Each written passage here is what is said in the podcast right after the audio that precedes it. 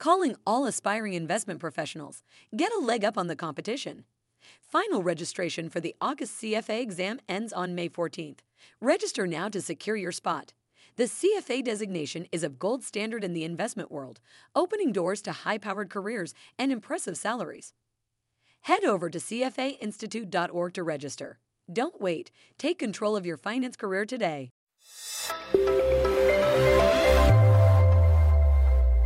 This is a CFA Institute summary of risk mitigation of corporate social performance in U.S. class action lawsuits, published in the second quarter 2021 issue of the Financial Analysts Journal. What's the investment issue? Much evidence shows that a firm's environmental, social, and corporate governance engagement, also known as its corporate social performance or CSP, is relevant to investment performance and firm risk. CSP measures can be perceived as a risk management initiative, and high positive CSP can help a firm build up a reservoir of goodwill, one that could mitigate negative impacts on performance during a corporate crisis.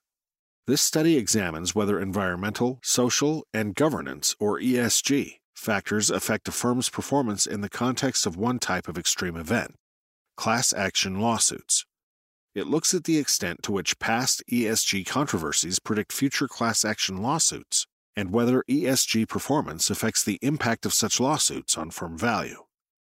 How do the authors tackle the issue? The authors start by testing the relationship between CSP and the probability of litigation. They estimate positive CSP with a measure of ESG performance that looks at how a firm performs across such issues, such as emissions, human rights, and shareholder rights. Negative CSP is estimated with a measure of ESG controversies that mainly reports the number of ESG controversies a firm was involved with in the past year, benchmarked against industry peers. They use three proxies to measure litigation risk from different angles.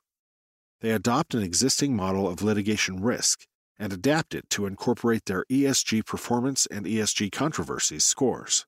To measure positive and negative CSP, they use data from Thomson Reuters that rate U.S. firms on 178 ESG issues from 2003 to 2017.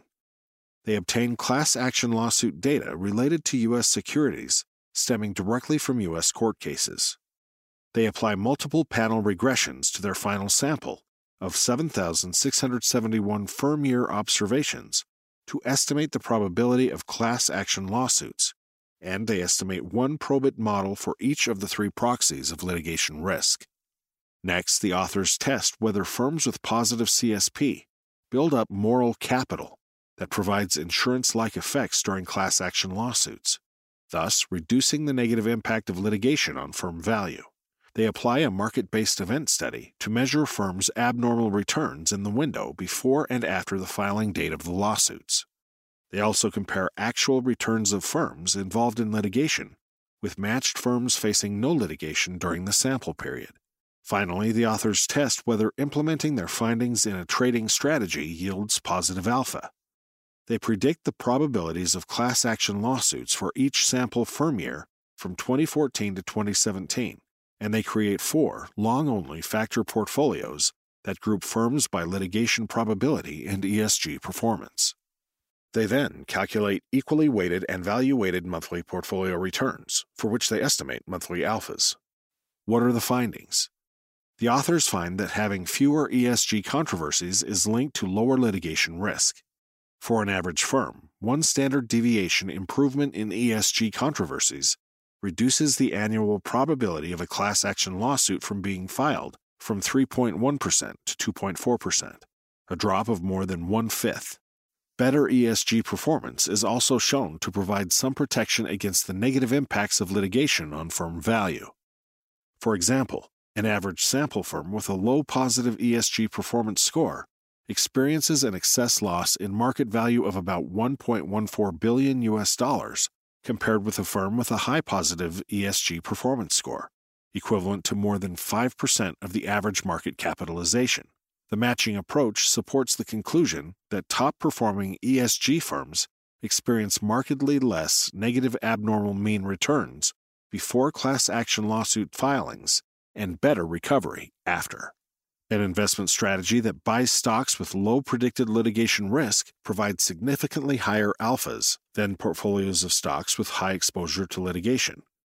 The portfolios that combine firms with low litigation risk and high ESG performance yield monthly alphas between 0.71% and 0.73%.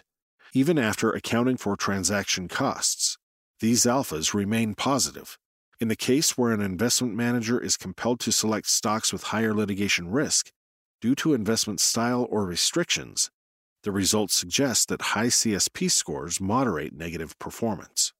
What are the implications for investors and investment managers?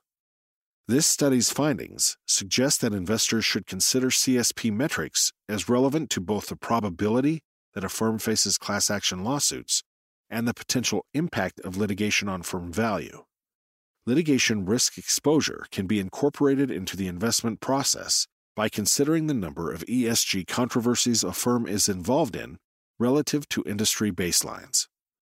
Moreover, the insurance like effect of high CSP might help firms retain value during a corporate crisis and shield them from financial distress to some extent. The authors show that an investment strategy based on low litigation risk and high ESG performance yields positive alphas even after transaction costs. This was a CFA Institute summary of risk mitigation of corporate social performance in U.S. class action lawsuits, published in the second quarter 2021 issue of the Financial Analysts Journal.